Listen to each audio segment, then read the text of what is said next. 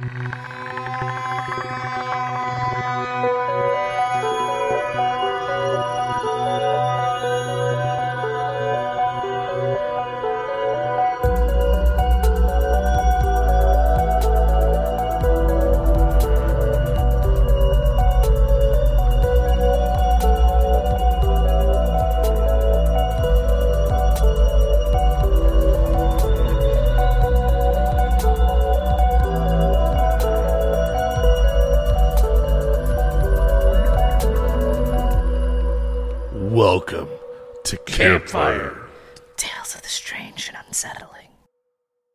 Welcome, campers, to Strange Semantics.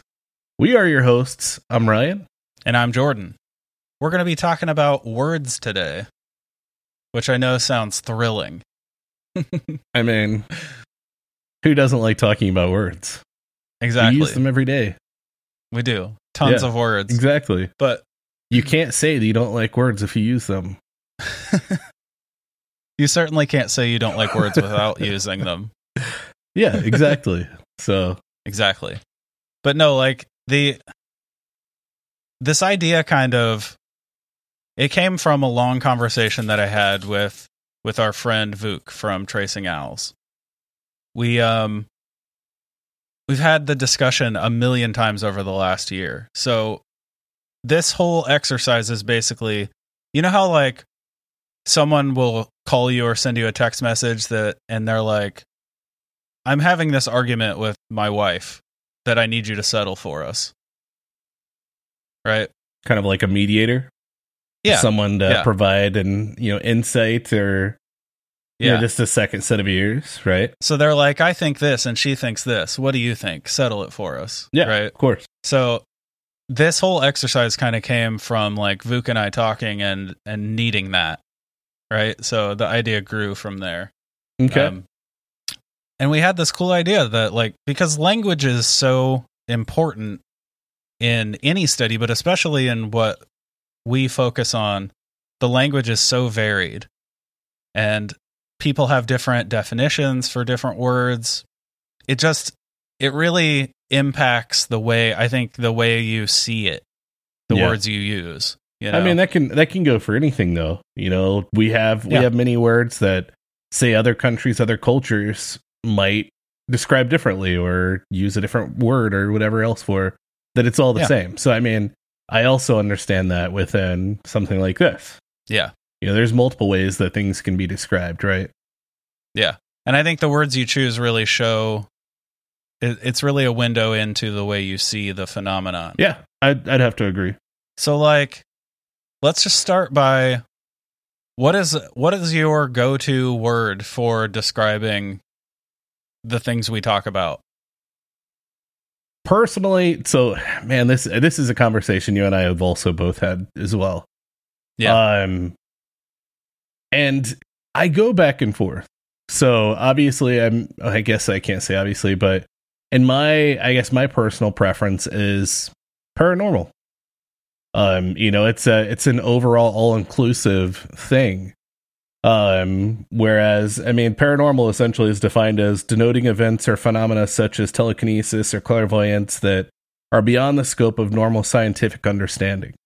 So that's more all inclusive.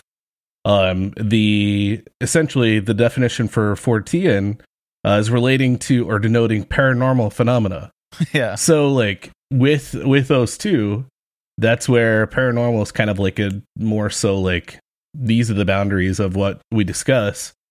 Um, hmm and like Fortean is kind of just another way of describing that. Sure. And it's like paranormal was definitely the go-to when we were growing up. Right, for Like, sure.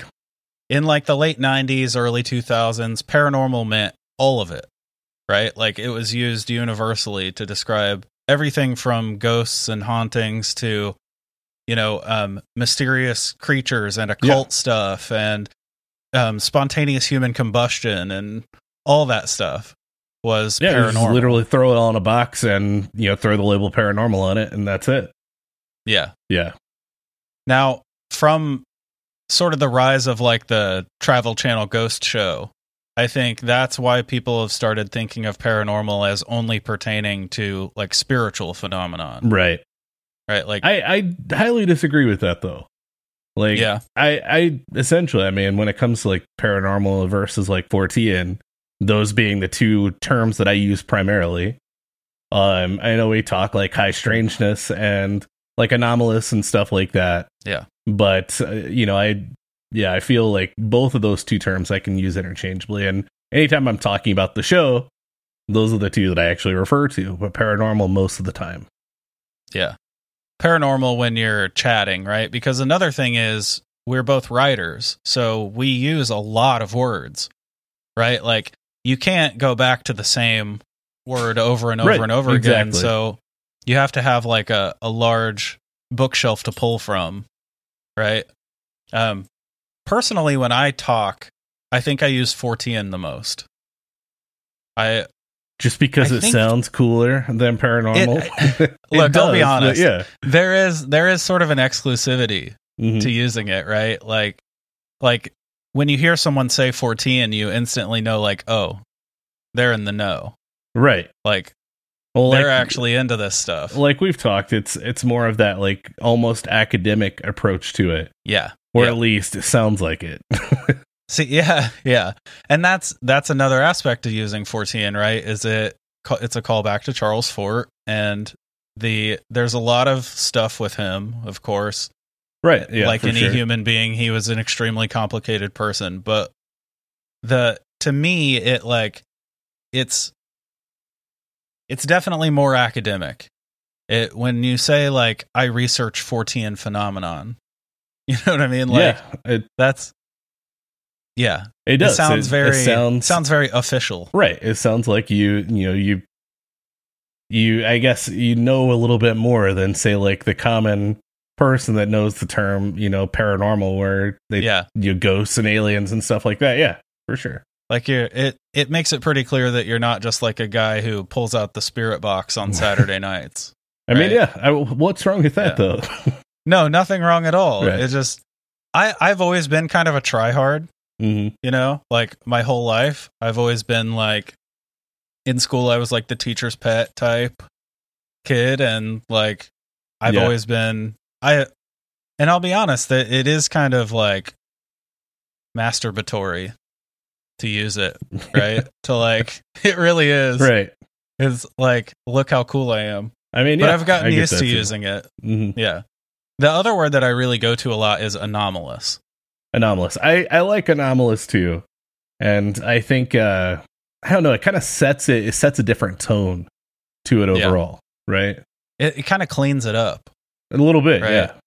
Yeah. It's like it it's like um it kind of removes the scary from it. Mhm.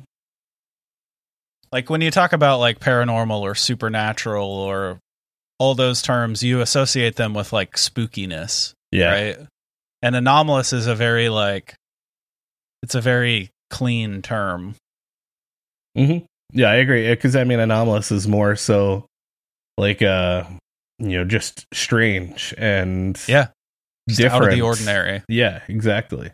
Yeah. So yeah, I, I do like that one a lot. I don't use that as much, but like when kind of thinking about like what all this means to me, that word definitely comes to mind. Yeah, absolutely. I think that's like my go-to for I don't know, anomalous and Fortean are like kind of neck and neck for when I'm describing the whole of what we Yeah. discuss. For sure. Right. Agreed.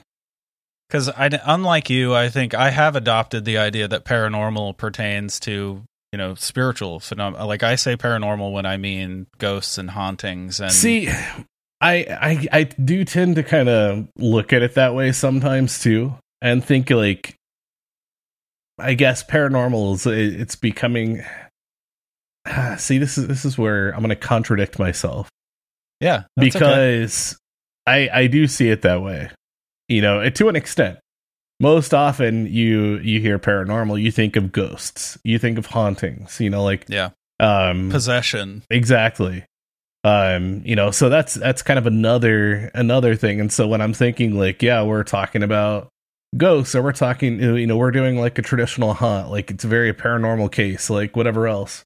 And so in those types of cases i do find myself referring you know as Fortean um but like i said it just it is one of those that i i just go back and forth because still like at you know the at the center of everything i say it the way that i always have. Like it does. It's all Yeah. encompassing right?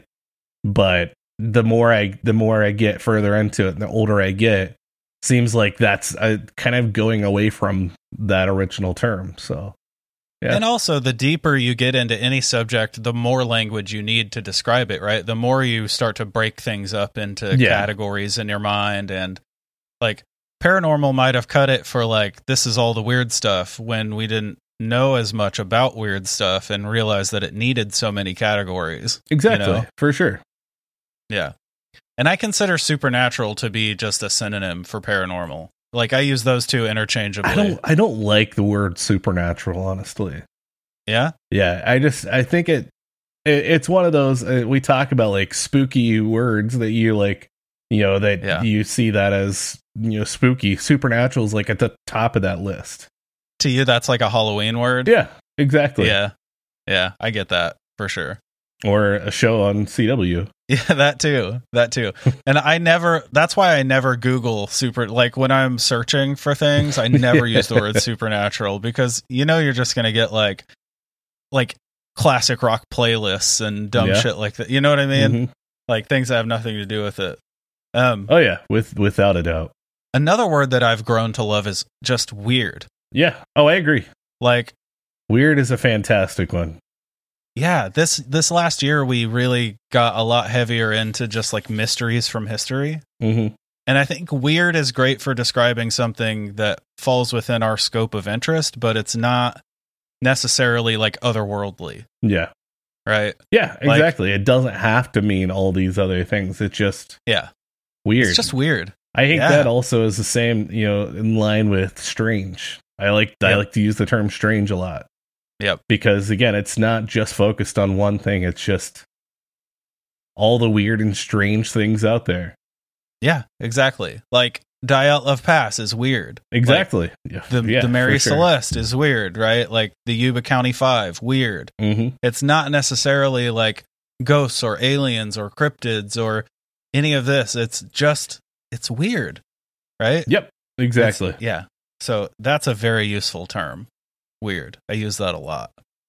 So when it comes to like breaking down categories, I also I use ufological a lot Yeah. for because I think the reason I like it why I like ufology and and ufological is because it like it calls to it calls to mind like the UFO phenomenon, right? Mhm. That's what you're referring to, but without necessarily taking a stand on whether it's of extraterrestrial origin or not, right? Like it Yeah. refers to unidentified flying objects, but not necessarily extraterrestrial aliens, right? Right. Yeah. I mean, when I think of like ufologists and the study of ufology, I think of just that. Yeah. Like the study of UFOs, aliens. It kind of just, there's no, not like, you know, it's not very descriptive and like Right. exactly what it is, right? But it's all together, right? Because you have ufologists who like the extraterrestrial hypothesis, and you have just as many or more that are past it. You know what I mean, or that Yeah. don't subscribe to to that idea, and they're both ufologists. Mm-hmm. Exactly. Yeah.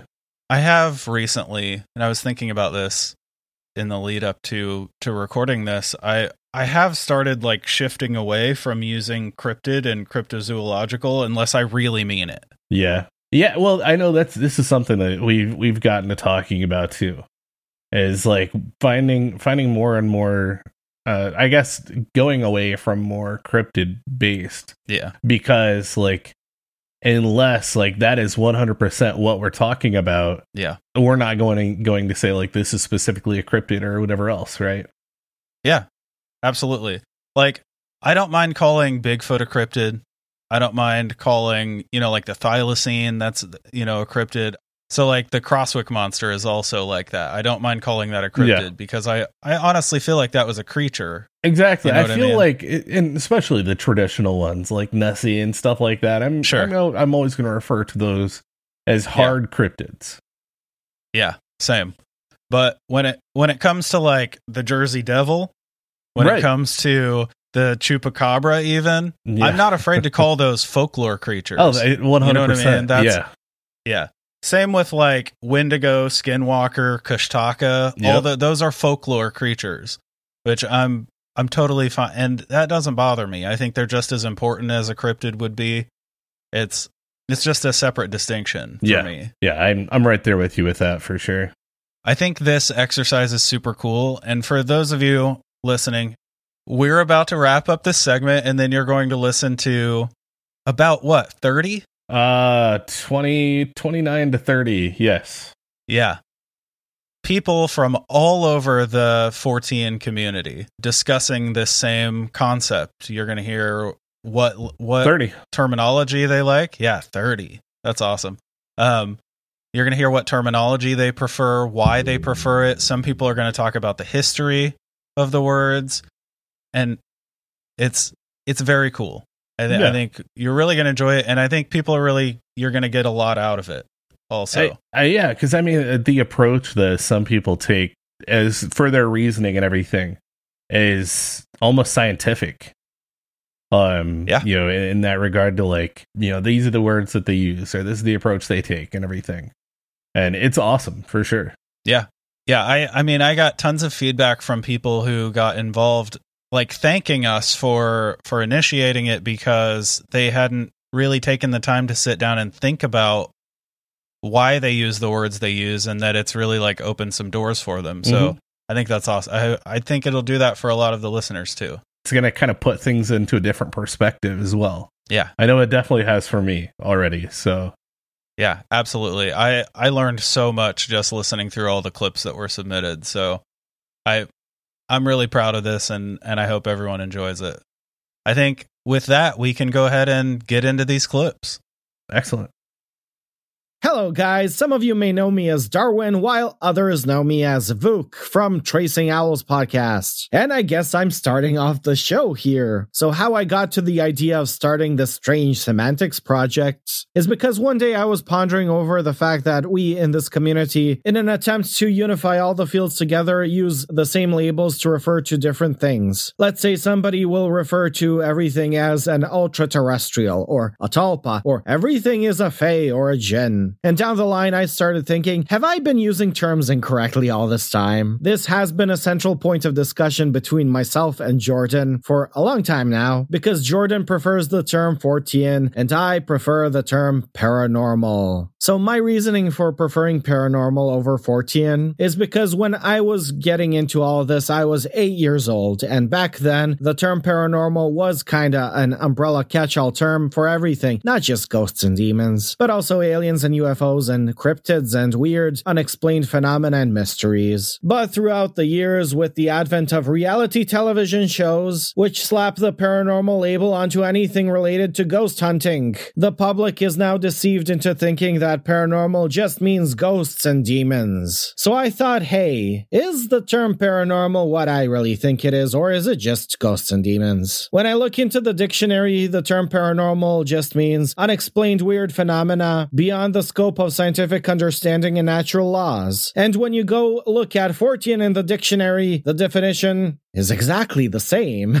So it seems to the public these terms are exactly the same, but it is us within the weirdo community who are internally creating the differences. Now I've been thinking and thinking, and I guess my main reasoning behind gravitating towards the paranormal term is because Fortean alludes to this need to legitimize all of this as a field of study. It is named after a person, and it also alludes to a physicality of phenomenon. While the paranormal itself is a very mystical, very esoteric term, it means parallel to normal, so outside of the scope of scientific study and understanding and documentation. It is more non corporeal than corporeal. It is more ethereal than material. And this is coming from somebody who actually studied science. Objective materialism is not the only side of the coin which we call reality. And I see the paranormal not as a physical physical thing and not as something that can be observed and studied by science, but rather as an expression, a manifestation, or a projection to our own subconsciousness. As many may know, I am more interested in the psychological and sociological aspects of the paranormal. So as I deal with the imaginal more than the physical, I gravitate towards a term that will never be embraced by the scientific community and that will always allude to something that we cannot touch or comprehend. But hey, I may be totally wrong, and this is why I have started this project.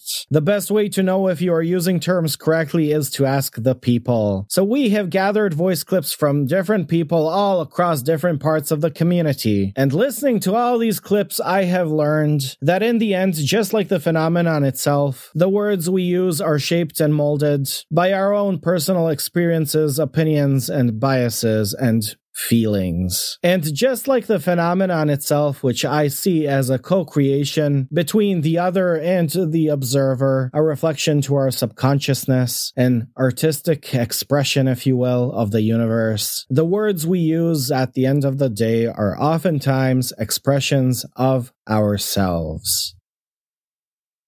Hi, this is Lon Strickler from Phantoms and Monsters. I'm a researcher, writer, and YouTube host. I've been involved with the paranormal and the unexplained for almost 45 years, and I've had a few personal experiences along the way. My team, Phantoms and Monsters Fortean Research, has been investigating and documenting the Chicago, Lake Michigan Mothman phenomena since its inception in 2011. As well, I'm currently writing my 10th book. I make an effort to describe each phenomena with the term that most defines it.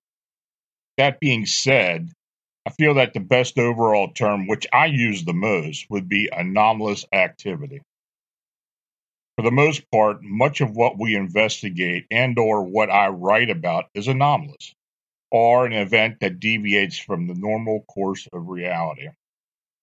For instance, cryptid creatures and hauntings are not part of normal life. Of course, some folks confront unexplained phenomena on a regular basis, and in some cases it has become part of their everyday life. But for most people, anomalies are not the standard. And in many situations, these unexplained incidents diverge from anything that we are familiar with.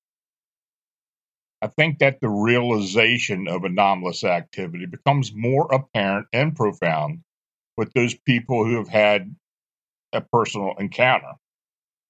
Many times, after they have recognized the uniqueness of their encounter, they will then become very interested in learning more about it. I can truly say that is what happened to me after I had a Bigfoot encounter in 1981. At the time, I wasn't sure what I witnessed, but I quickly understood that it was an anomalous event and I, I wanted to grasp more information. I suppose it could be classified as a life changing experience. Anyway, I hope this helps you to interpret my reasoning behind the use of anomalous activity. Thanks. Howdy, howdy. My name is Matthew Shang, aka Mothboy Man. I am co host to Mothboy's podcast, a comedy podcast on cryptids, conspiracies, and the unknown. I am also co organizer to the one and only Cryptid Bash, an event celebrating all things cryptozoological and paranormal. I am based out of Ripley, a little lake town in western New York. When discussing unexplained phenomena, I usually use anomalies because it means strange things that deviate from the norm. I would say most of these unusual occurrences are anomalous by their very nature. Um, I want to thank Campfire Tales of the Strange and Unsettling for being so rad. And remember, stay groovy, y'all. Hail, adventurers! I'm Dassos Crowsong, artist, druid, and hostess of Swampcraft. I use the word liminal a lot in my work. It means something that's at or on both sides of a dividing line. A lot of people hear liminal and they think of abandoned buildings, but that's only one example of a liminal space. Something liminal exists between and at the same time beyond two points, like a sunset, neither day nor night, while serving as the defining point between the two. So many fields like cryptozoology and the paranormal occupy that kind of liminal space between the academic and the fantastic, between the mundane and the magical. My own current work falls into the space where witchcraft and handicraft meet. And in my research, I seek out those hedge topics because none of these things, like UFOs or cryptids, ghosts, or what have you, exists in isolation. It's all a web of Venn diagrams of events and accounts and experiences and impact. While a lot of worldviews place the other world above or below the apparent world, I think it makes more sense to see the other as interwoven through and overlapping with the apparent, with all of these little points and moments where the veil that separates them is a little bit thinner than it should be. So many people I know have had or have talked to a person who has had an experience that has challenged their idea of the real or the true. And they've had to reckon with the fact that conventional wisdom and science just couldn't provide a satisfactory answer. That to process their experience, they would have to ponder the impossible, the magical, maybe even the miraculous.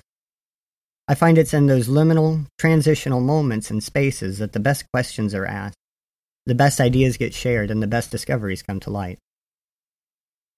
This is AP Strange speaking to you now.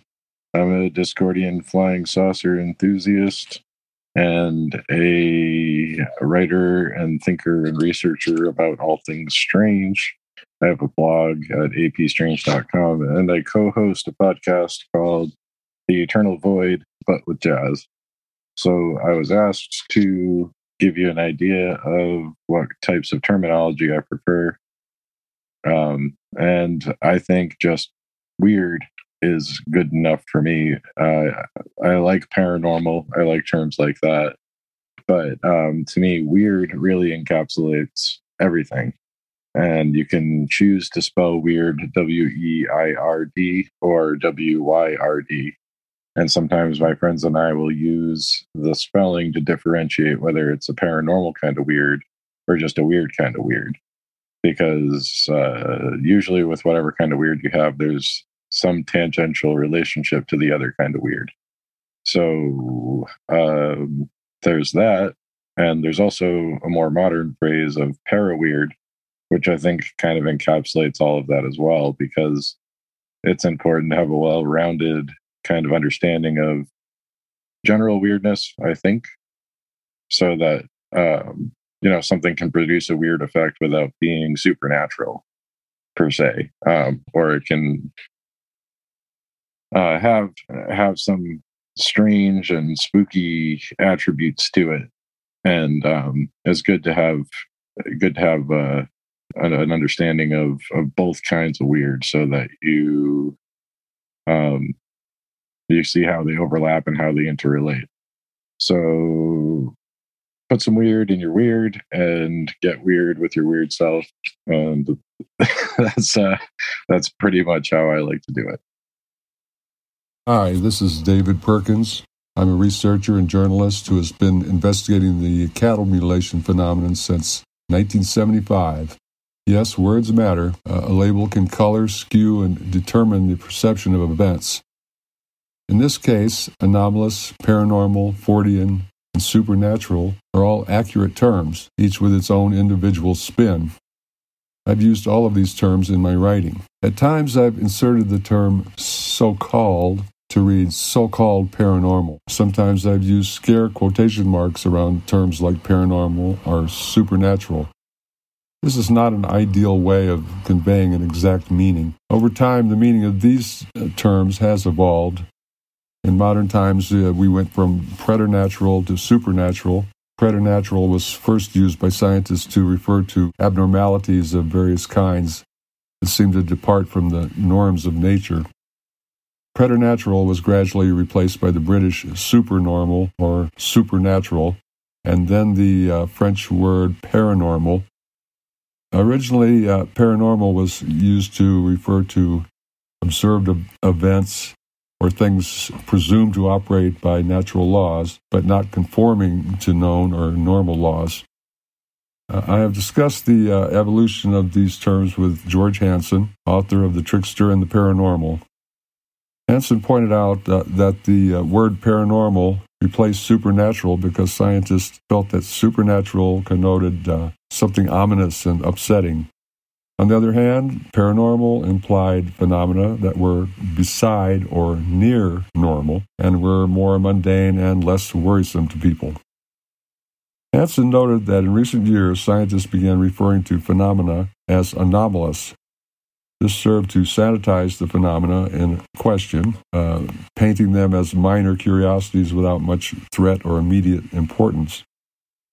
Hansen felt that this drift in terminology separated today's phenomena from their historical predecessors, paving the way for previous knowledge about them to be disregarded. In recent times, scholars like Jeffrey Kripal and Lyall Watson have advocated the concept of supernatural, two words, or super nature, two words, to attempt to bring the unexplained phenomena squarely into the realm of the natural, quote, normal world and not outside its workings. Then there are the cute amalgams like paraweird, which seem somewhat silly but do convey certain tricksterish playfulness which is inherent in so many so called paranormal events. Speaking of weird, somehow the word always feels appropriate, even though its original meaning was having the power to control destiny. We all know weirdness when we see it, even though the label may be imprecise. Hey everybody, what's up? My name is Mark Stores and I am one of the three hosts of the Cryptonaut podcast. We are a weekly show and it is done with myself and two of my very best friends, Chris Carnacelli and Robert Morphy. So uh, we cover a lot of the lesser known stranger cases, I guess, that happened. Uh, so a day to day term that I use for a lot of this unexplained phenomena is high strangeness. This is a term that was coined by J. Allen Hynek back in the day, and I know that it may tend to go towards more UFO, like you know, more UFO uh, sightings and experiences. But uh, I tend to use it for everything, whether it's cryptozoological, if you're talking about an alien, if you're talking about a ghost, if you're talking about an Enfield horror, you got a Sam the Sandown ghost clown, you got a Mothman, you got all kinds of fun stuff. You got micro mermaids. All of this to me falls under the umbrella of high strangeness. That's also another term that I use too is uh, um, the umbrella theory. For me, is that this is all the same phenomena, just showing itself differently to people. These are not necessarily the views of my co-hosts, but I think that's what makes our show fun is that we all kind of come at it from different angles. Um, another term that I guess we came up with uh i don't even remember what episode it was. I think it may have been flipper is uh you know where do they come from? Heller space so there you go. I think heller space is probably one of my second favorite terms to just say like oh yeah that what what is it? What do you got? What's going to be happening? You got hell or you got space? Clearly there's more options than that but i think it's a pretty fun term. Um also too and this absolutely drives my co-hosts completely nuts is piercing the veil if you're talking about interdimensional beings.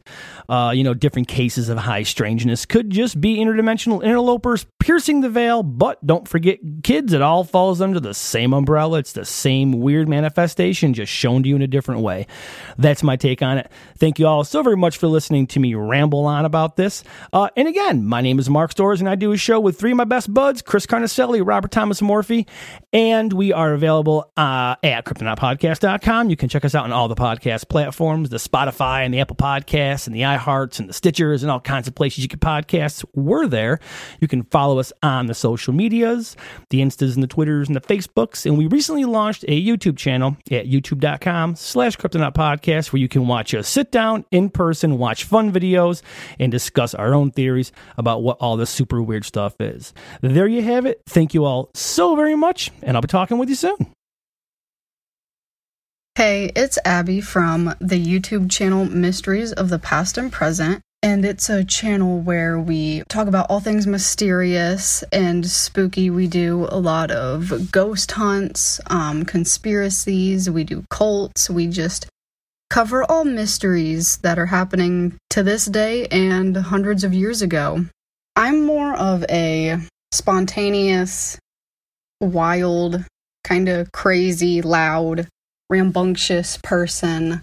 So when I I would say I say ghost hunter more than paranormal investigator just because I just like it sounds better to me. Like I like to be weird. It sounds more whimsical. I don't like to take things too seriously. And we also love talking about um, aliens. I would rather call them aliens than extraterrestrials just because, you know, aliens is the more fun term. um, and uh, when we do conspiracies, I like to call them mystery theories just just because it sounds more fun as I do with everything else. My name is Dr. Jack Hunter. I am an anthropologist exploring the borderlands of religion, consciousness, ecology, and the paranormal. When I use the term paranormal, I'm using it in the sense implied by the early psychical researcher Frederick Myers when he first coined the term supernormal, which eventually became paranormal. And when he used this term, he basically intended to bring what had previously been referred to as miracles and things like that, um, phenomena that had been dominated by a sort of a religious narrative, and to bring them into the domain of science. So, supernormal, I think, is, and paranormal, is a useful term to use. It's a useful framework because it is a scientific term, and I think we need to reclaim it. I'm perhaps most well known for my advocacy of an approach called paranthropology, um, an anthropological approach to the paranormal. Uh, anthropology is a very broad discipline and it has lots of different um, methodological approaches. Um, and I think these can be particularly useful in the study of the paranormal. So, just to give a couple of examples, anthropology emphasizes a cross cultural approach. So, looking at and comparing um, experiences, beliefs, phenomena um, across cultures rather than focusing in a single culture. And another thing that anthropology emphasizes is something called participant observation. And this is basically a method where the anthropologist engages in and participates in the cultures that they study um, as, as far as is possible in order to try to gain an insider's perspective. And the reason I think this is so important is because the paranormal is something that seems to resist reduction. It's something that is inherently complex. And as such, we need methods that enable us to study that complexity um, in its entirety as it's played out in everyday people's lives. The approach of ethnography, of engaging with and participating in people over long periods of time, interviewing them to gain deep insider perspectives, can really help elucidate this complexity without trying to reduce it down to any single explanatory framework.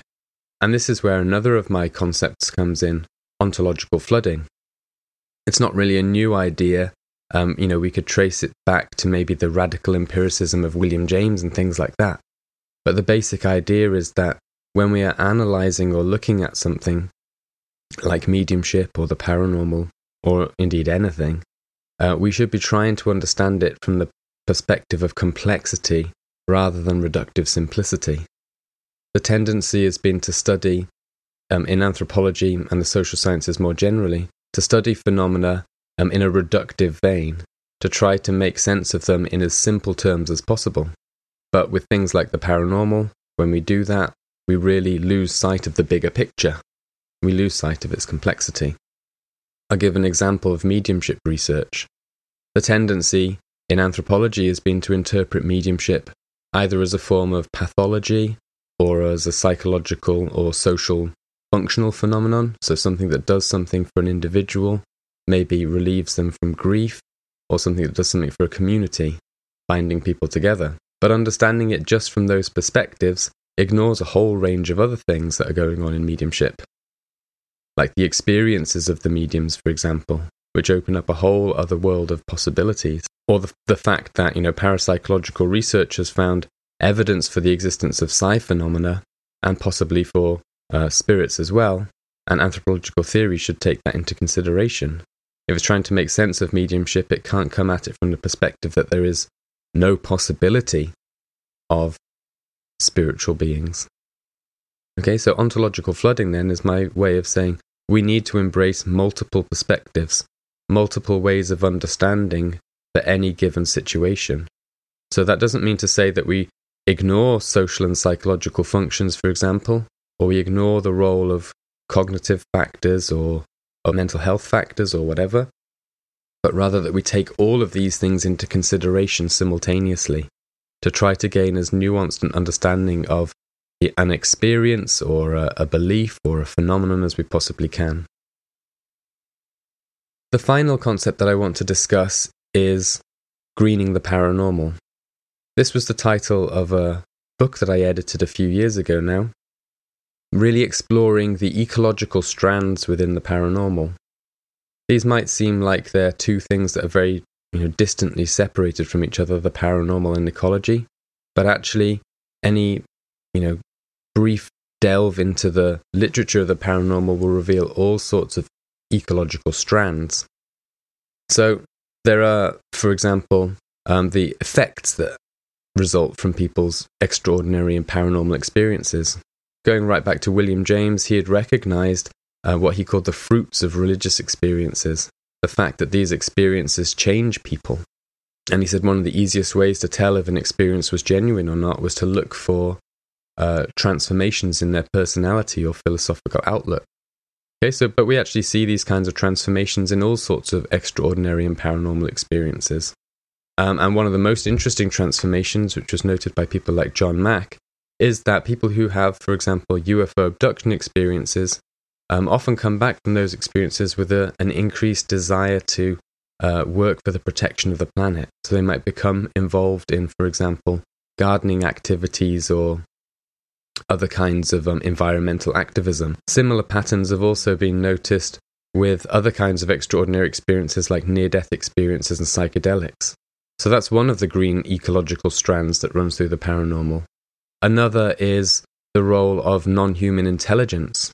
So ecology reveals a world of you know multiple organisms interacting with each other, many different kinds of mind that have evolved into uh, particular ecological niches.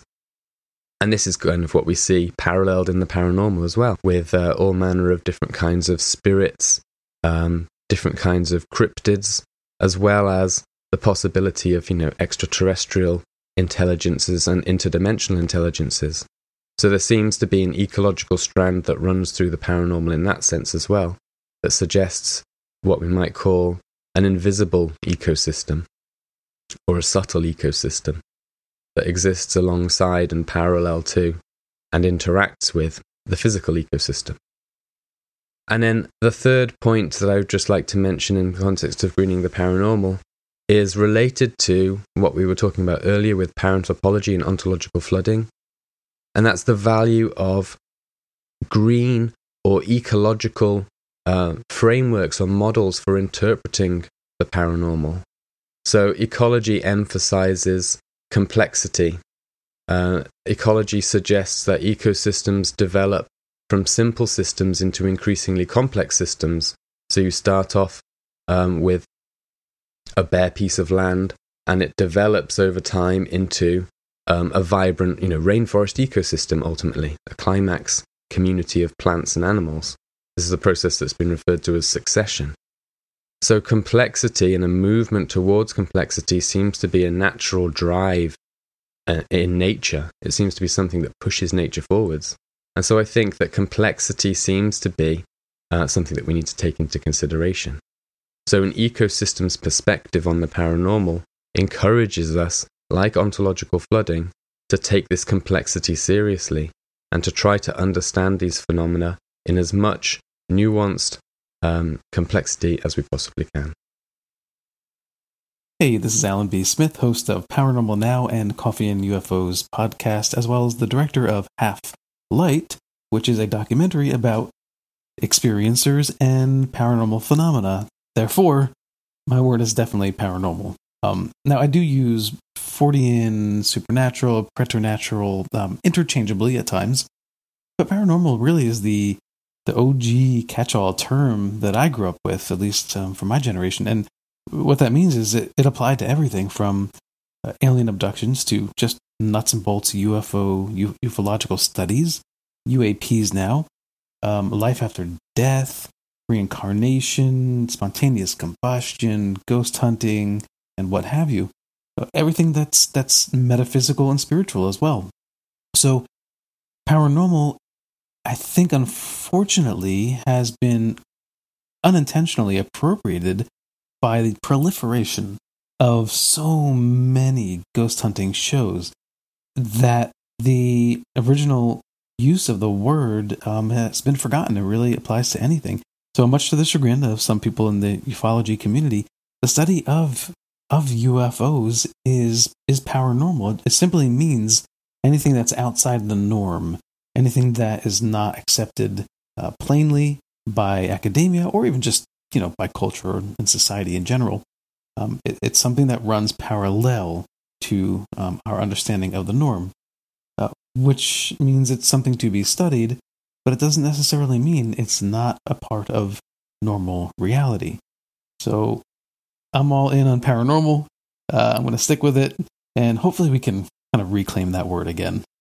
All right, thanks again. This is Alan B. Smith from Paranormal Now, and uh, live in the mystery. Hey, everybody, this is Rick from the podcast Spooks, Creeps, and Assorted Devilry. Uh, basically, a nonsense podcast where we just talk about weird stuff.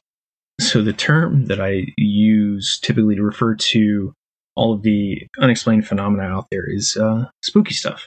You know, I'll tell people, you know, if you have anything spooky adjacent, like feel feel free to reach out about that or share your info in our Facebook group.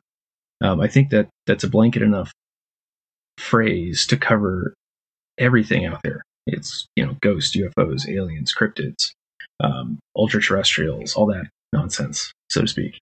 But I will use when referring to specific uh, phenomena, I will use the, I guess, uh, community accepted phrase. So if it's poltergeists and um, all that other stuff, like that, that's ghosts. If it's UFOs or UAP or uh, lights in the sky, like that, I'll refer to that as aliens. Um, if it's a Bigfoot or a Loch Ness monster or any anything of that nature, I'll call it a cryptid.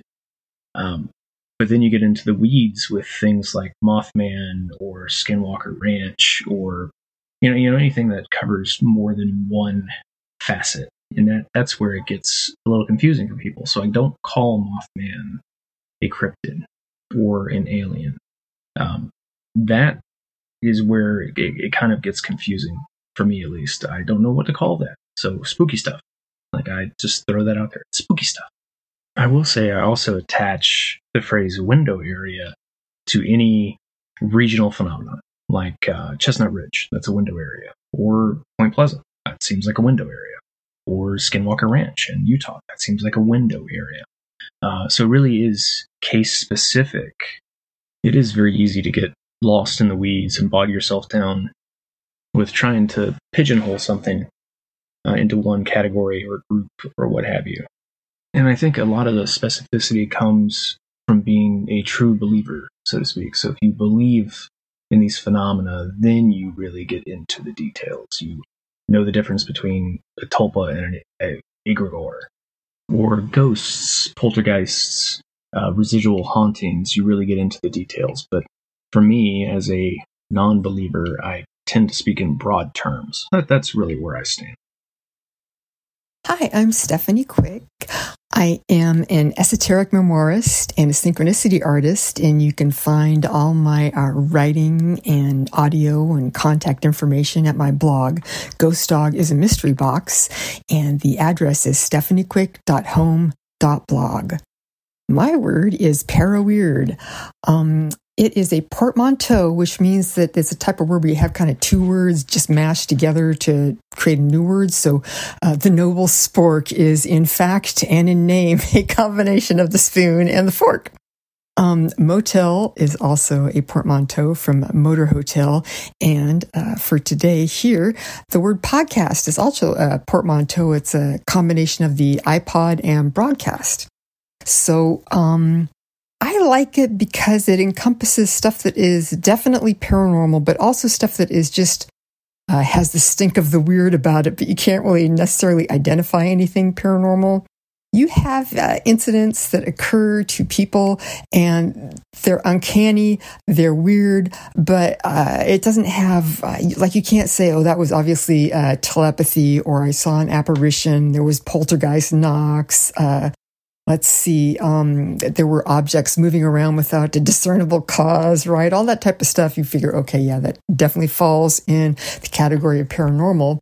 But um, we have these other things that are just they they're still weird, right? Like synchronicities are a classic example of this. Obviously, why I like a, a word that uh, goes beyond the the strict scope of paranormal uh, occurrences. Because um, lots of times it'll just be, uh, let's say you have uh, several independent people um, telling you. Uh, one day I had a, three different uh, people tell me stories about bears trying to get into a house. Um, one was my mom sent me a link, um, uh, another person, and then just a guy that I met. I was going to look at his um, uh, lewd uh, devil's grass or Mexican uh, grass plant that was uh, blooming on Diablo Avenue. Anyway, be that as it may, you know, that's a weird occurrence. You're going to notice it. And it's not just algorithm because I just went over to this guy and he was telling me this on the street. Very nice guy, great plant. Um, but there's nothing you can put your finger on that says it's paranormal. Uh, apports can be this way as well. You know, you just find like a rock in a room and it's just a regular rock. But you know, because you live there, that there's no rational explanation that you can think of for why it's there. So it's not is it paranormal? Is it not? Is it just weird? I don't know. Thus, para weird. Um, my favorite paraweird category is probably winged cats. Now, Thoreau, when he was living in Walden Pond, heard about these cats that have wings, and you should really look them up because they're adorable. They're just like a regular cat, but then they have um, grow fur uh, off of usually the shoulder blades, and so you can hold them up, and or if they hop around and they look like little furry wings, and it's the most crazy, adorable thing imaginable. Um, now, as it turns out, as time has gone on, they have been identified as, um, you know, just completely mundane explanations having to do with various qualities of cats, uh, certain genetic mutations in a few instances, where they kind of grow these uh, plaques of skin, uh, they get hairy, and then they fall off. Um, but still, even though they are, as it turns out, quite mundane, they still have the stink of the weird about them. You see a lot of like name games and uncertainty. They're very liminal creatures. They tend to be involved in a lot of court cases. Um, be a lot of uncertainty about, okay, what is their sex? Who actually owns them? Uh, where did they come from? Where are they going? I don't know. Uh, most uh, intriguingly, in my mind, and I think for Keelians or Forteans, um, these were actually the monsters that John Keel was in search of when he set out to go to Point Pleasant for the first time in the Great Mothman prophecies in the beginning. He's oiling up his monster traps. Those are meant to get trap wing cats, which are completely mundane, yet they sit at the door of some of the freakiest shit you'll ever hear about. I hope I'm allowed to swear, and I hope that this gives you an idea for why I like the word para weird. Hello, fellow weirdos. I've been given the push to join in here as a bit of a fringe of the fringe, being a folklorist and researcher on a paranormal encounters podcast. I think I just gave away my preferred term, paranormal. It's a great catch all for everything beyond the mundane or else define conventional description. My name is Luke Greensmith, writer and presenter of the folklore podcast Luke Lore, and researcher on the Ghost Story Guys podcast. I'm a skeptic by nature and drawn to all things fantastical by my fascination with stories I suppose one way in which I stand out is in a term I do not like using, that of fairy or fae. It's an odd one as it's a useful category in modern fiction, but in its historical context, specific to the British Isles, it was a dismissal of traditional folklore, that of the Aos Sí, those of the otherworld or otherworldly beings. It was English scholars attempting to dump all native tales into a classical context who coined the term fairy in the 1400s, or at least used it from French and other classical roots to tie them into the Greek fates. This was due to the idea that only Greek and Roman mythology was of value, those being the capital C classics. Despite technically being an English scholar myself, this one irks me. Feel free to come find Luke Lore to either hear more on this, the good neighbours are frequently guests on my show for better or worse, or else come talk to me directly. My name is Aaron.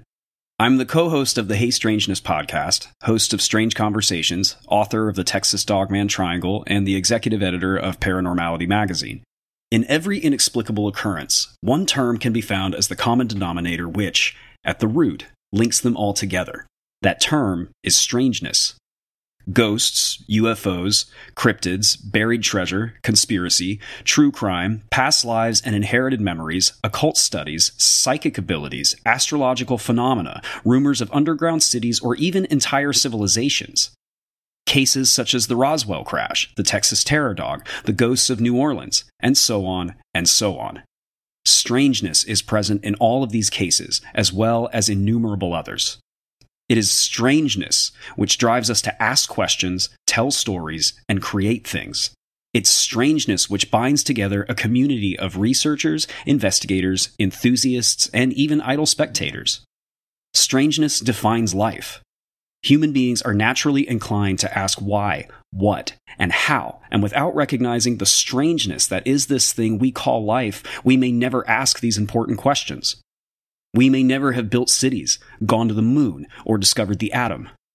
All fields of scientific inquiry spring from one or more individuals who took note of something strange, and it is through their searching that we have developed and grown into the civilization that we now share. Strangeness binds us together, propels us forward, and compels us to seek out answers. In a way, strangeness makes us human. Hey, my name is Fred Andersson. I'm a Swedish researcher and author, primarily known for my work with two paranormal television shows, Det Okända and Spökjakt. The latter is, sorry for bragging, the biggest paranormal show ever in Scandinavia, and it's now on its fifth season. On the side, I'm also doing research on Swedish UFO cases and high strangeness in general. I prefer using that expression, high strangeness, as it fits the stories, and I like to call them stories, that triggers my interest. There's something with the out of the ordinary inside subjects of the extraordinary that makes me feel alive. Are they folklore, dreams, hoaxes, or something with roots in some kind of outer or inner reality? I don't know, and to be honest, I don't care. Storytelling is as old as mankind, an important way to transfer information, knowledge, and wisdom through the generations. Sometimes, like in the case of Mrs. Jean Hingley and her alien fairies, or the car honking gnomes of Wollaton Park, it might lack an apparent wisdom, at least on the surface. But, but what it brings is the message of imagination and individuality. It's all about highly personal experiences where the individual gains something from it, may it be terror or enlightenment. I see the phenomenon as a blank canvas, and those who can sense it as artists flinging colors onto the invisible surface, creating patterns, motifs, and events. The creation, the result, is partly ourselves, and the rest is the texture of the goblin world shaping their experience. It might be nonsense, but it's our nonsense. My name is Joshua Cutchin. I am an author of what I prefer to call speculative nonfiction. And maybe that's the first term that I would use if I'm on an airplane and someone asks me what I write about. My latest book is Ecology of Souls, A New Mythology of Death and the Paranormal, Volumes 1 and 2. I've used a lot of different terms over the years to describe this stuff. Uh, I'm a big fan of saying the unexplained because that allows you to have natural and supernatural phenomena within that sort of umbrella term. But I also am not hesitant to use supernatural and paranormal when discussing these things, even if they might be proven to be natural somewhere on down the line.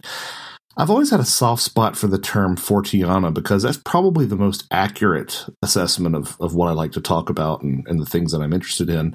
But that term just gets a lot of blank stares sometimes, not only amongst the public, but also even amongst people who might be at a conference on the unexplained. Um, and that's something that, you know, I guess we should keep on using that term to sort of push the awareness of that.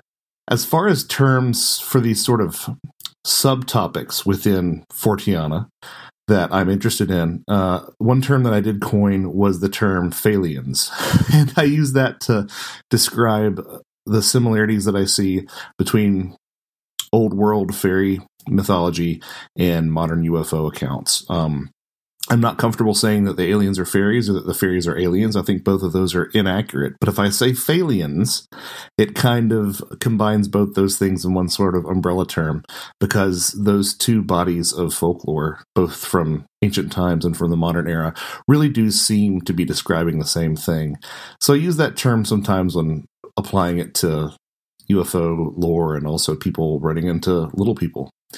Um, the other term that I've used some is a term that I coined called Wildnisgeist, which was a term that I used to sort of um, clarify some of these things that we see in areas where there are heavy populations of Bigfoot um, that don't always have a sighting of a large hairy creature in the report. Um, so these are things like stones that are thrown or knocks in the forest or strange voices or strange smells or even footprints, which, if you were to transplant them to a house, would be poltergeist phenomena. So I decided to call them Wildnisgeist, which is, you know, wilderness spirit or forest spirit, um, just as a way of sort of differentiating Bigfoot sightings where an actual creature is seen versus sightings where people have things that are highly suggestive of Bigfoot, but you didn't see Bigfoot, so you can't say it definitely was a Bigfoot. So I guess those maybe someday might be my contributions to the field.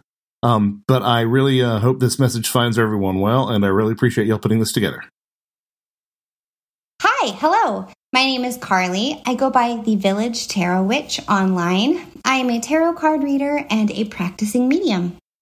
The terminology people have used has always fascinated me. I have an interesting relationship with words in that some words I just don't want to use. Example, I don't like to refer to myself as a psychic medium, but I do call myself a medium. What's the difference? There probably really isn't one. To me, a medium is someone who uses various tools to communicate with super fucking dead people, okay? Talking to ghosts here.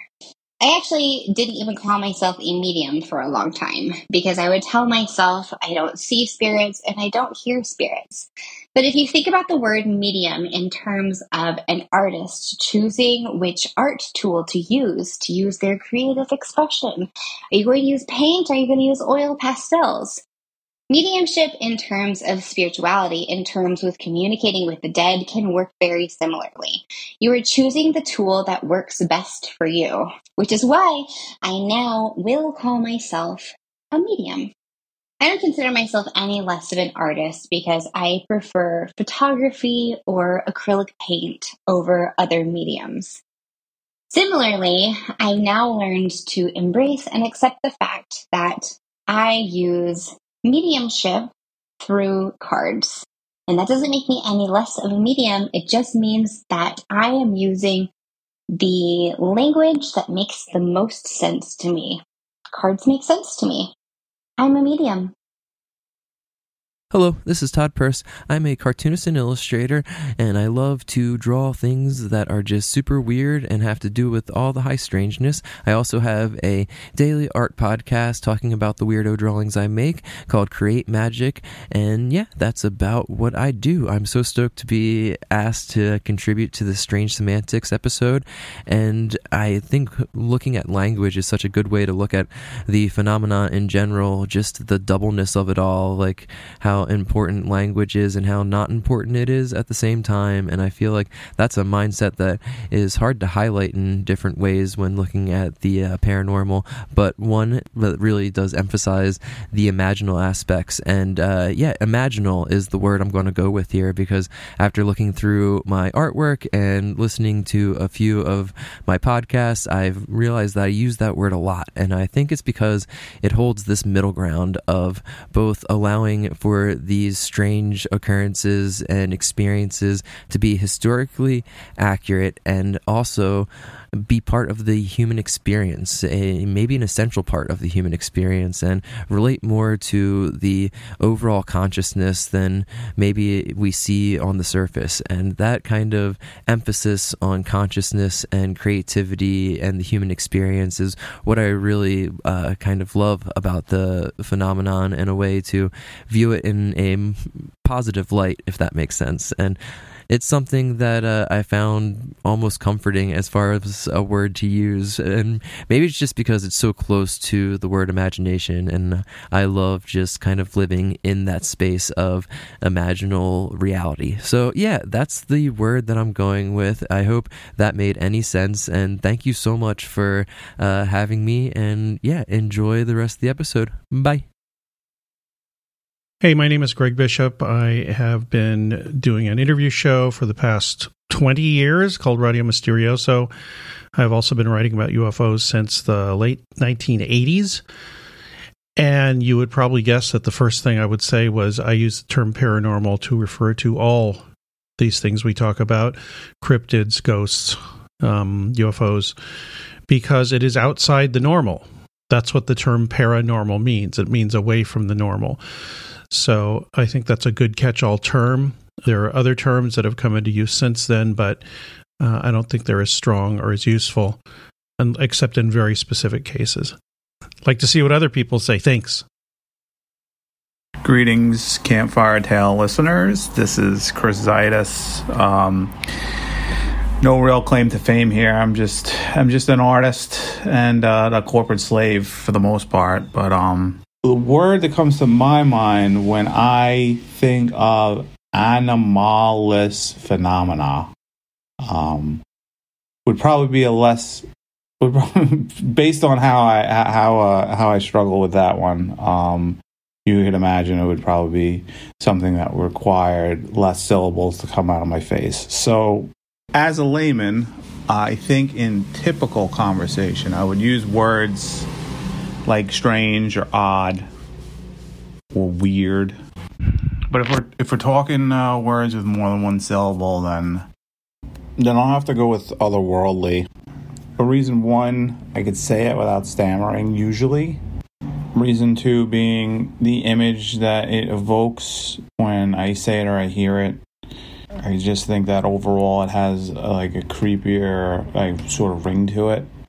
And when I say creepier ring, I, I mean, for example, I'm I'm kind of like one foot in and one foot out of every sort of situation that is anywhere comes close to being paranormal. So a noise, you know, I'm I'm kind of drawn to it, but um, you know, the the the the the, the flight response is is just as powerful.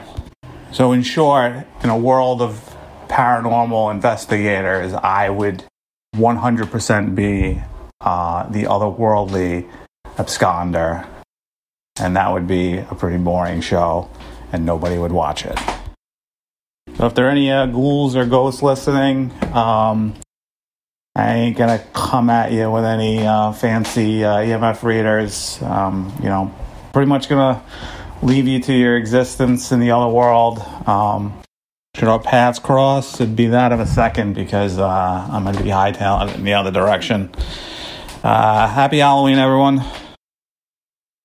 Hi, this is Jeff from the Strangeology Podcast, which is a show all about cryptids, aliens, the paranormal, supernatural, forbidden history, ancient knowledge, conspiracy theories, and more. Beyond the podcast, Strangeology also has a website blog, a Etsy shop where I design my own cryptid and alien weird themed merch. And I also produce video content on social media like TikTok, YouTube, and Instagram, where I have grown a fairly decent sized community. Now, there are so many avenues to the phenomena of high strangeness out there. So, there's an umbrella term that I like to use that encompasses all of it, which is Fortean or Forteana. This term is derived from Charles Fort, who was a writer and early researcher of the strange and unexplained. Some consider him like the godfather of researching all the weird things out there in the world.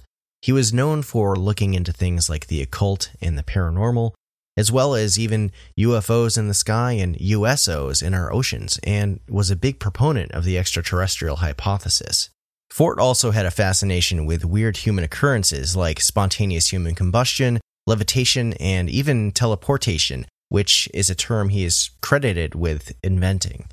Fort also reported a lot on out of place historical artifacts, like some piece of technology that was found which shouldn't have existed in a certain time period that's baked into a rock that might be thousands of years old.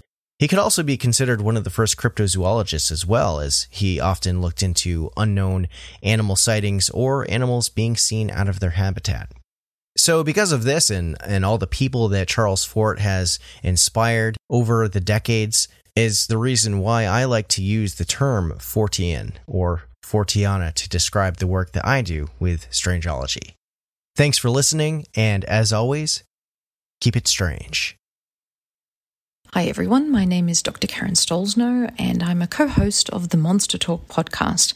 I'm also the author of God Bless America, Would You Believe It, and a bunch of other books. My name is Matthew Baxter. I'm a paranormal claims investigator and Monster Talk podcast contributor. So, we've been invited very kindly to talk about the terminology that we use when we discuss anomalous phenomena. So, anomalous phenomena is is a phrase that I use myself, but it, when I use that term, I tend to think of uh, psychology. Uh, it sounds like a more kind of scientific name. So I, I, would say, by and large, I use the term paranormal. To me, that's the most kind of common or, or everyday uh, term for this kind of thing. How about you, Matt? The word I tend to use is paranormal claims. Um, I feel that it's important to add the word claims on the end there because uh, we haven't proven that the paranormal exists.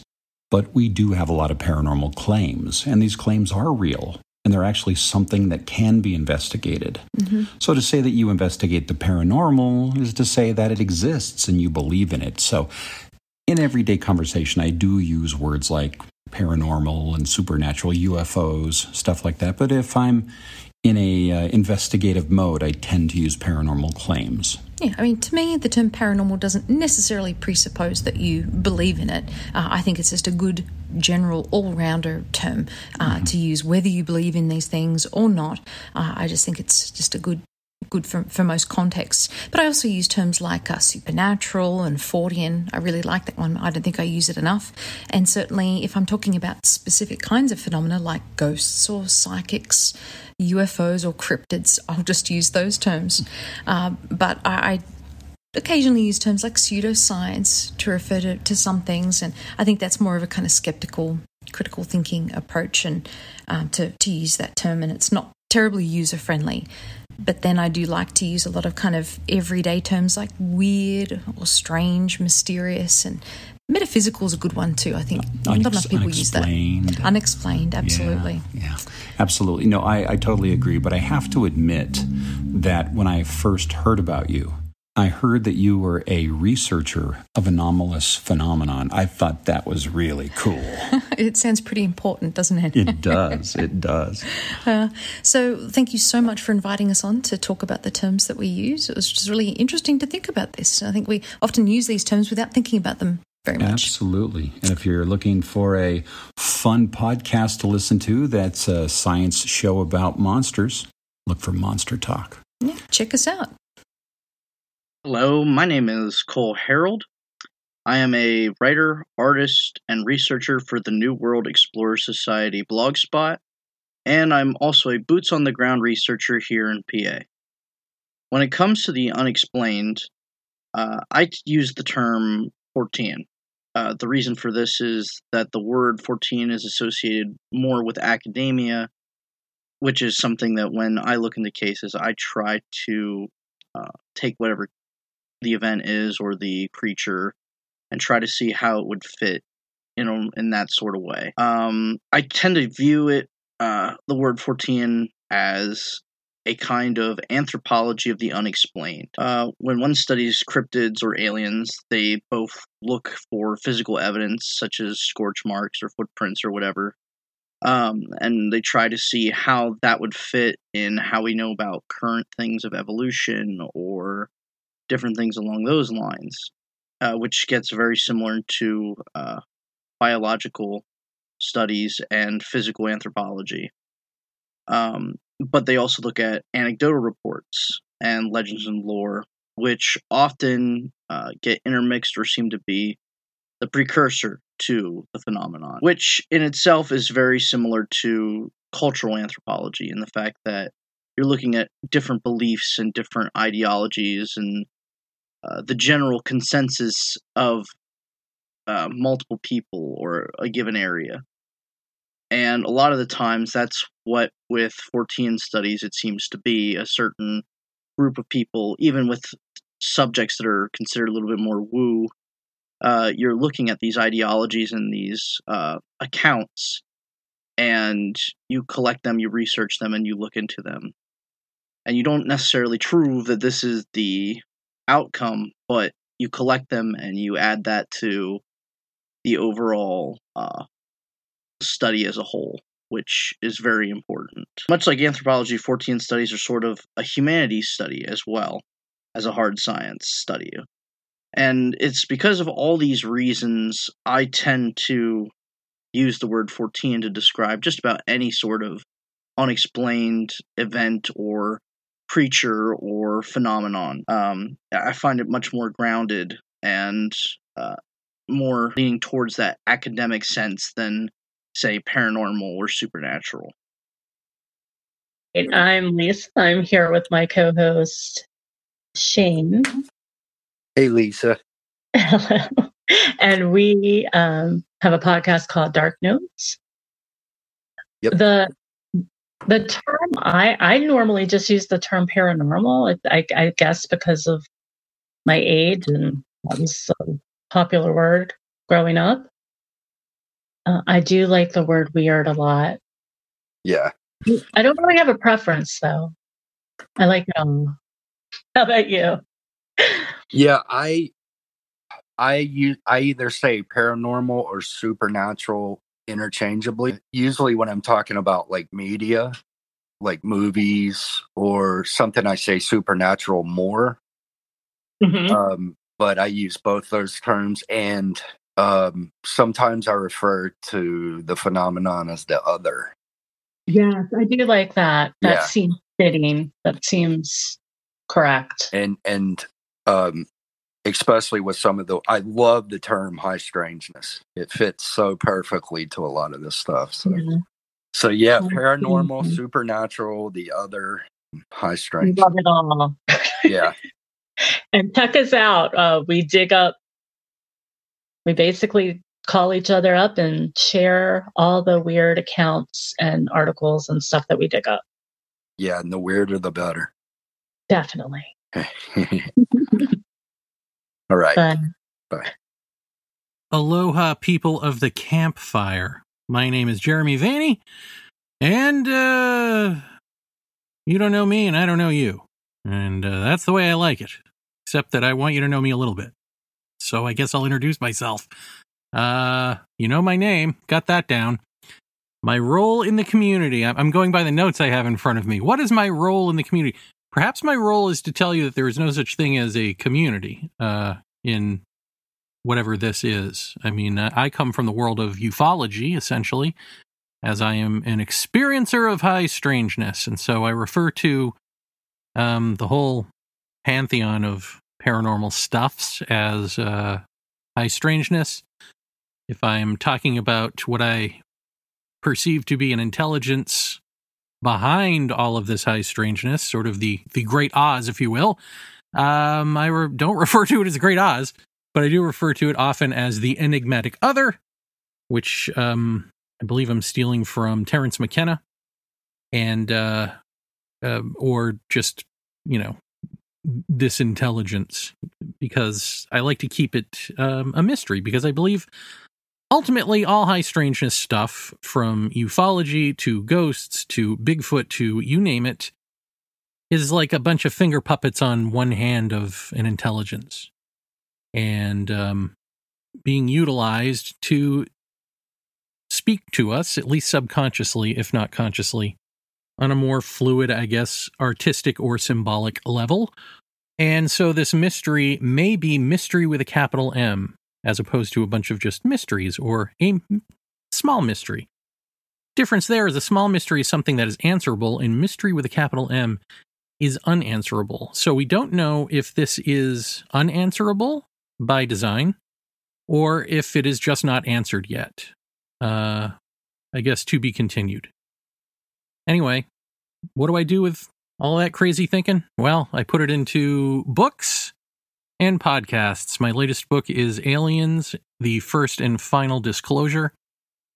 Um, the podcast I'm most famous for at the moment, although that's also to be continued. Something I can't talk about just yet. But uh, Paratopia with Jeff Ritzmann, and uh, also the experience uh, for unknowncountry.com. And uh, currently, I do Our Undoing Radio, which is more about being a whole human. it's sort of exploring what what human nature is and is not, and how we lie to ourselves to never actually become our whole selves, because that uh, entails the death of self. And all of this wraps together with the paranormal, actually.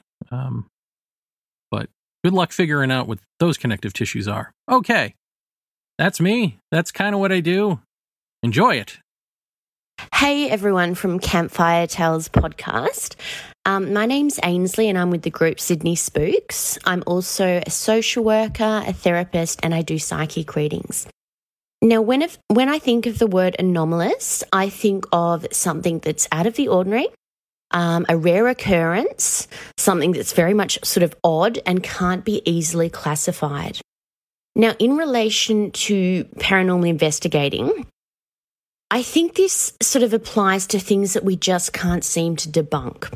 So, examples of these could be, you know, seeing a full bodied apparition, seeing a shadow figure, um, hearing disembodied voices, EVPs, intelligent knocking. For example, if we knock three times, we get three knocks back. Footsteps when no one else is around. Flashes of light um, when there are no windows in the vicinity, or any other reason for it. My name is Chris Cogswell of the Mad Scientist podcast. I like to kind of call myself a hopeful skeptic or maybe a weird skeptic. And that's really sort of what I like to call these ideas that we're talking about here. Weird stuff. Weird is an interesting word because it has no negative or positive connotation to it. It's just stuff out of the ordinary. And for most people, that's what this stuff is. It's just things that are out of the ordinary, out of what you would normally experience in your day to day life. The funny thing about weird events is the more we study them, the more we find out that they're actually not all that uncommon. Most people have had experiences where their senses trick them, or have had experiences where they see something strange that they can't explain. Our brains aren't that good actually at understanding the world around us. We're pretty good, right? I mean, we've developed a whole world around us of language that puts together your experience of the world and my experience of the world, right? With a common understanding. But the reason we use science in the first place is because our ability to just understand the world is really flawed. We're not that good at it. And so by devising experiments that allow us to ensure that we're not being tricked by just what we see here, you know, what we sense, that's really kind of at the heart of science. And so for me as a skeptic, that's the most important thing here is having a label for these things that is not it doesn't imply like the person who believes these things is wrong or evil or bad or whatever, right? Calling something like a conspiracy theory, um, pseudoscience, those sorts of things I found tend to be a little bit more negative sounding to people. And so I really try to reserve those for things that I do think are negative, right? So, you know, homeopathy is pseudoscience um, it is not true, and it actively harms people that they believe, say, for example, that they can inject themselves with urine to cure COVID. On the other hand, stuff like, you know, believing you saw a UFO or believing in a religion or whatever, those aren't necessarily negative in and of themselves. People can use them sometimes to make people do terrible things or bad things, maybe you get tricked into donating money to a UFO program or um, you know, you join a religious movement that that doesn't necessarily have your best interest at heart. But at the end of the day, I think the most important thing is using terms that are not making somebody who believes these things feel like you're already coming at them like, well, a jerk. So I use the term weirdness. Hi, this is Heather Moser from Small Town Monsters. You can find me on Instagram at Pagan Historian. Strange semantics, huh? Well, I put together a little list of words that I prefer to use, and I can try to explain some of them. A lot of it just comes down to preference, honestly. But first and foremost, Bigfoot versus Sasquatch. I grew up hearing Bigfoot. Um, it seems to me the more, um, I don't even know how to say this. The it's widely accepted. Most people understand what you're saying. Um, I not to say that I don't use Sasquatch as a term as well, but I tend to use Bigfoot in a more friendly conversation.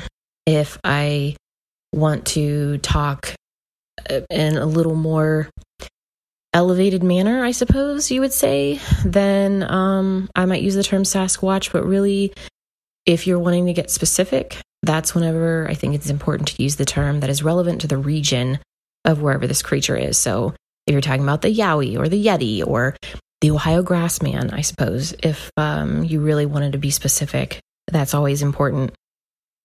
Spook lights versus orbs. This is also a personal preference. Spook lights, and I could go on for days about this, have so many different names. Some of them is some of them actually tickle me so much. I would love to use them on a daily basis, like a jack o' lantern um, or a candle, the corpse light, things like this. I prefer to say spook lights above anything instead of earth lights or orbs. When I hear the term orbs, my mind automatically goes to ghost hunting, right? When people take a picture and it's probably dust, but it might be something else. That's what I think of when I hear orbs. But people tend to use it interchangeably as well when discussing spook lights, which are the light anomalies that you see outside in the woods or swamp gas or whatnot. Spook lights is something that I prefer. UFO versus UAP. I'm not really sure when UAP came into the lexicon because this is honestly not very much in my arena at all outside of the research that I do specifically for STM. But again, it's like Bigfoot. I grew up with UFO. I get the UAP covers a broader range. But UFO, I I don't know. I I know what you're talking about when you say either, but my mind automatically goes to UFO. Ghosts versus spirits. Ghosts to me, um, I say that more often than anything else. And I think that I reserve spirit more so for when talking about an entity that perhaps has a more personal connection. So, an entity that already has a name to it. Or maybe if you're trying to connect with ancestral spirits or guides or things like that, to me, that's when spirits come into the conversation versus ghosts. Like, I'm just going out and I'm looking for ghosts rather than spirits. That's just my own thing. Which leads me then to the final point, which would be ghost hunting versus paranormal investigation. And I'm talking specifically going to a haunted location and looking for any type of anomalies that way. I love to say ghost hunting just because it seems more fun, I guess. If I want to sound professional, then I would say I'm investigating. It's a paranormal investigation. But in general, Going out and looking for spirits or ghosts is a fun time. Ghost hunting, not literally hunting, but just going out and looking for ghosts. So I say ghost hunting. All right, that's my opinion on certain things. Until next time. Hi there. My name is Molly Briggs, and I am the creator and host of the podcast Weird Like Me UFOs and Other Phenomenon. So, I, like others of you out there, have been asked to share a little bit about what term I primarily use on a daily basis uh, when I'm referring to all unexplained phenomenon. And it's interesting that when I first saw this task, I thought, well, hell yeah, this will be easy. This will be fun. And then I sat down and I really thought about it, and it was surprisingly challenging. First, right off the bat, I can very easily tell you what words pop up on a daily basis that are annoying. Uh, and they come up over and over, fascinating, and they fly out of my mouth, fascinating. Before I even know it, there they are, fascinating. But the one or two that I use consistently, that is oddly tricky. So here's what I came up with I use the word strange. As simple as it sounds, this is really the one. My word is strange. Isn't that strange? How strange? That's a strange light. I feel strange. The strange thing is, haha, that I never really thought about it before. Uh, what word I use most often in this work, but I will tell you, I am pretty proud of that little word. It's plain English.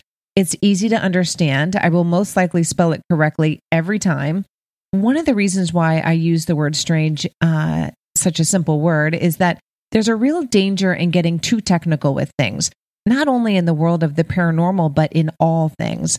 I think that sometimes when really big words are used or heavy technical terms are thrown around unnecessarily, it not only feels like some kind of weird word posturing, but it may have the tendency to make others shy away from this weird business that we're in. I feel like the object of our community should be to keep things inclusive, not exclusive. And when we manage ourselves, our podcast, and our investigations using plain old English and simple elementary words like strange, we keep this work accessible to all people of every background, every echelon, just everybody. And if you ask me, as far as research goes and getting out there to find the answers, we need all the help we can get. So thank you for letting me share. Bye, guys. Well, hello, hello, campers. It's an honor and a privilege to be here. Yes, deep greetings from the hole. Yeah, thank you so much for inviting us to talk about what you call strange semantics, which I think is a really interesting topic. Yeah. Um, on our show, we talk a lot about obviously the paranormal, the supernatural, conspiracy theory, all kinds of terms that kind of get lumped in Fortean, anomalous, anomaly residue that we're going to Mhm. get to in a moment. This is definitely a topic that I'm excited to listen to the rest of this podcast because it's a fascinating conundrum at times, I think, that we find ourselves in talking about these different topics that kind of weave in and out of each other. By the way, we don't have Brother John here tonight, who's a third component of our show and is sorely missed, but he's here in spirit. Uh, and speaking of spirits, Chris, what would you call spirits? Would that be paranormal or supernatural? If we're going to talk about a couple terms starting off that are probably the most basic.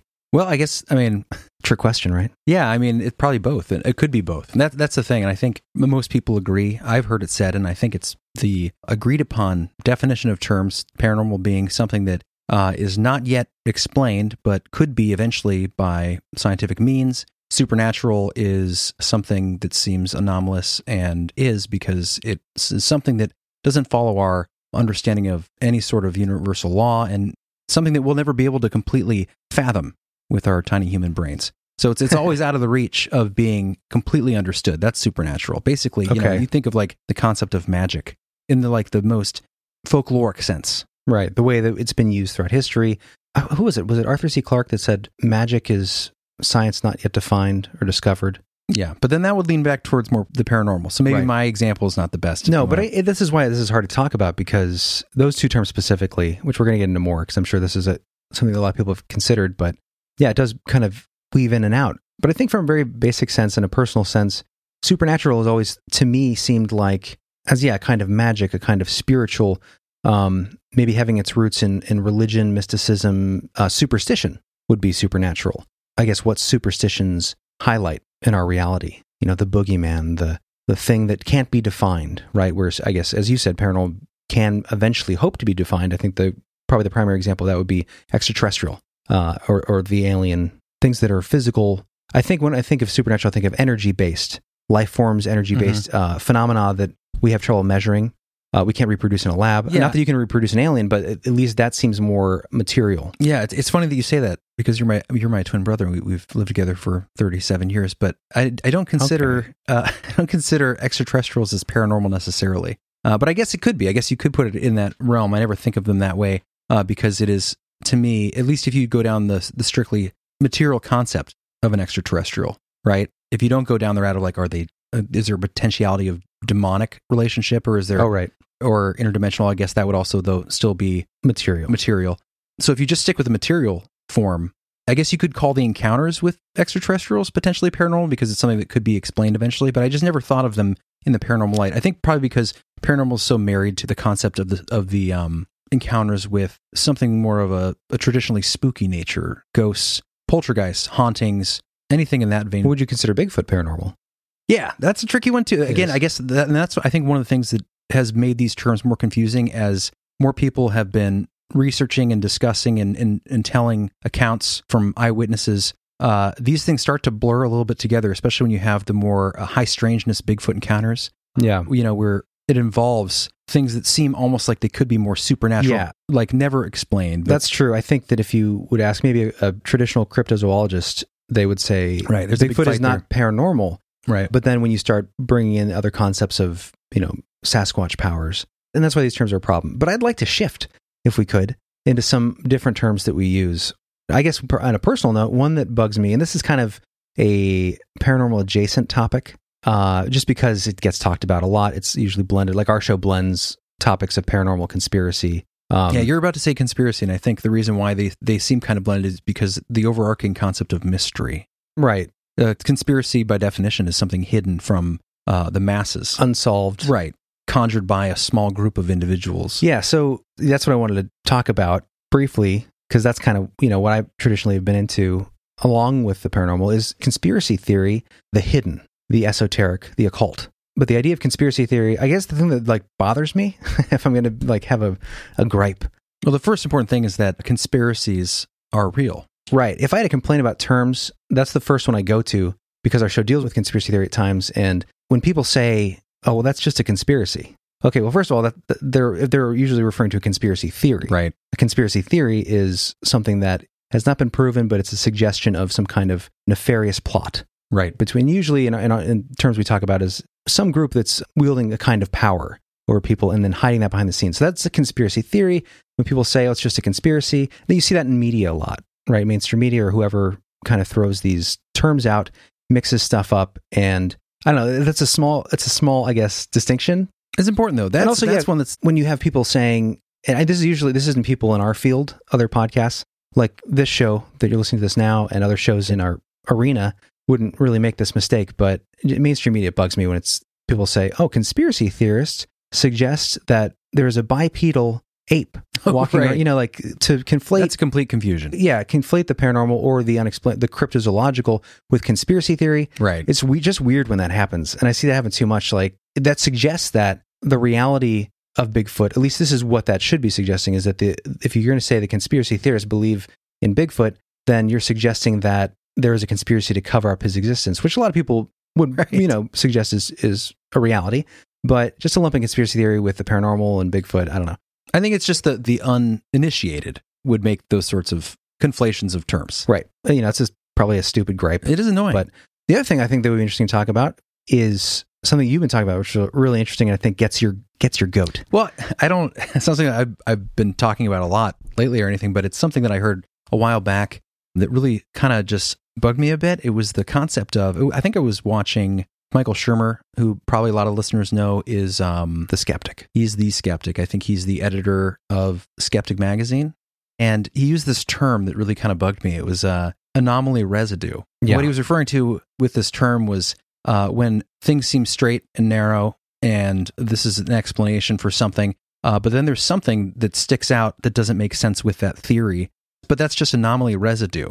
So you don't need to pay attention to it because there's so much other stuff that points to this thing. So Graham it- Hancock? It was with Graham Hancock talking about ancient civilizations, how far back civilizations could go, how far back uh, intelligent, artistic man can go back. You know, how far people have been around with civilization. Because everything, if you've been paying attention to anything in ancient history, things are going back. alternative archaeology, Yeah, things are going back further and further. Every it seems like almost every month now they're finding new discovery. Like, oh, you know what? There was this advancement uh, two thousand years before we thought. You know, the big newsbreaker one several years ago was Göbekli Tepe, Right. which is fascinating. But there's been so many more since that. Yeah.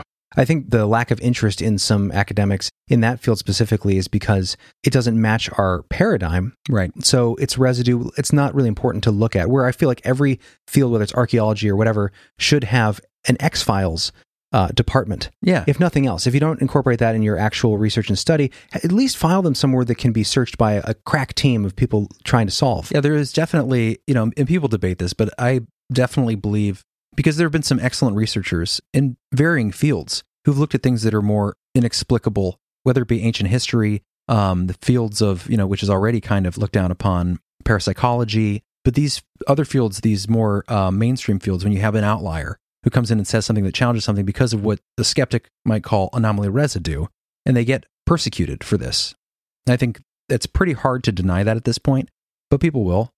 But a fun example of, I think, anomaly residue, one, I think, quick, clean example would be okay, here is a seemingly intelligently designed tool, but it's in a rock layer that's 100,000 years old. Oh, right. Not to beat a dead horse, but yeah, anomaly residue. And for some reason that bothered me. I mean, I, I like Michael Shermer. I should say that because I do. I think he's a good guy. I just think he's he's very much planted in this other vein. That's his role, obviously. Yeah. But yeah, I think to end it, I guess, kind of on anomaly residue, because we don't want to take up all the time here. I think that that is even a subconscious contributor to the reactions that academics, or mainstream media, not that academics are all narrow thinking, but narrow thinking people in general lean on maybe subconsciously the anomaly residue perspective where an ingrained bias against inexplicable facts. Yeah. That goes against the narrative or the, the just the current paradigm. So you just you naturally throw it out. Yeah, there's confirmation bias, there's paradigm, there's all these problems that make anomaly residue particularly annoying for people that are open minded and, and want to talk about it, want to look into these subjects. So that's why I think why it's so important for I don't know, and fun, obviously. That's why we do it. But um for shows like uh here the show we're on now, Campfire, Tales of the Strange and Unsettling. Yes. And all the other shows contributing to this fantastic topic. Uh that's why I think there's so much more interest in these shows. And I think that's it's important work. I mean it's fun and a lot of people probably see it as frivolous, but I think it keeps people's minds open to the magic of reality, Yeah. the possibilities, and I think ultimately a truth that gets buried or just gets sidelined Yeah. in most mainstream circles and avenues of research. Yeah, you know, I, and I think uh, I'll, I'll my final thought, I guess. Uh, how important is the terminology and the nomenclature? It probably it depends on the pursuit that you have, you know. And I think what's most important is your integrity when you're just honestly communicating what you feel about stuff, you know, what you believe, what you don't believe, and also I think maybe to some degree the most important, having a good time exploring the mystery. The mystery should be always in focus because in a world that is increasingly focused on divisive, kind of sad stuff on a regular basis. Yeah, and I, I might even personally say kind of a nihilistic material view of reality. Yeah. You lose the magic. Mystery is, even though sometimes uh, spooky, sometimes terrifying, Yeah. uh, it's still in a strange way optimistic because the mystery allows for opportunity Exactly. of thought and exploration. and imagination. Yeah. So for me, the importance of the terms all just depend on how well you tell the story and how honestly you tell the story. Well said. And yes, doing things like this. Yeah, and having discussions with open-minded people. You might not have to be in the same mindset and necessarily go into something all understanding the same concept of terms or agreeing on terms. Right. Because when you sit around with people who are not necessarily like-minded but who are open-minded, that's when you really discover the truth in the mystery. Yes, and you can discover one another's strange semantics. Yes, I don't think we could have said it in any cheesier way. But yeah, super fascinating topic. We'd love to talk more. Thanks again for having us. All right. It's us again. Thank you so much for listening to this exercise in etymology, strange semantics. Um, yeah, giggle at, at the alliteration. Yep. What you're doing. Um, but no, like this, I I think this was a really important exercise. We just want to thank everyone who took the time to be involved. Yeah, it's it's huge. I mean, a lot of time and everything has went into this. Uh, that you know may not sound like it when they're all pieced together, but getting everyone involved and active, and them taking the time to think about these things and then put them to words and record it. Like, I mean, Yeah. yeah, it's it's a definitely been a process. So huge thanks to everyone involved for sure. Absolutely. And to the listener, please go into the show notes and find all of your favorite people. You'll you'll find contact information for all of them and go follow them, go listen to their stuff, go support them, buy their books, everything. There's a huge list of people who make incredible things in those show notes. So These are going to be the longest show notes that we've ever had. Absolutely. Yeah. A library of badass. right, for sure.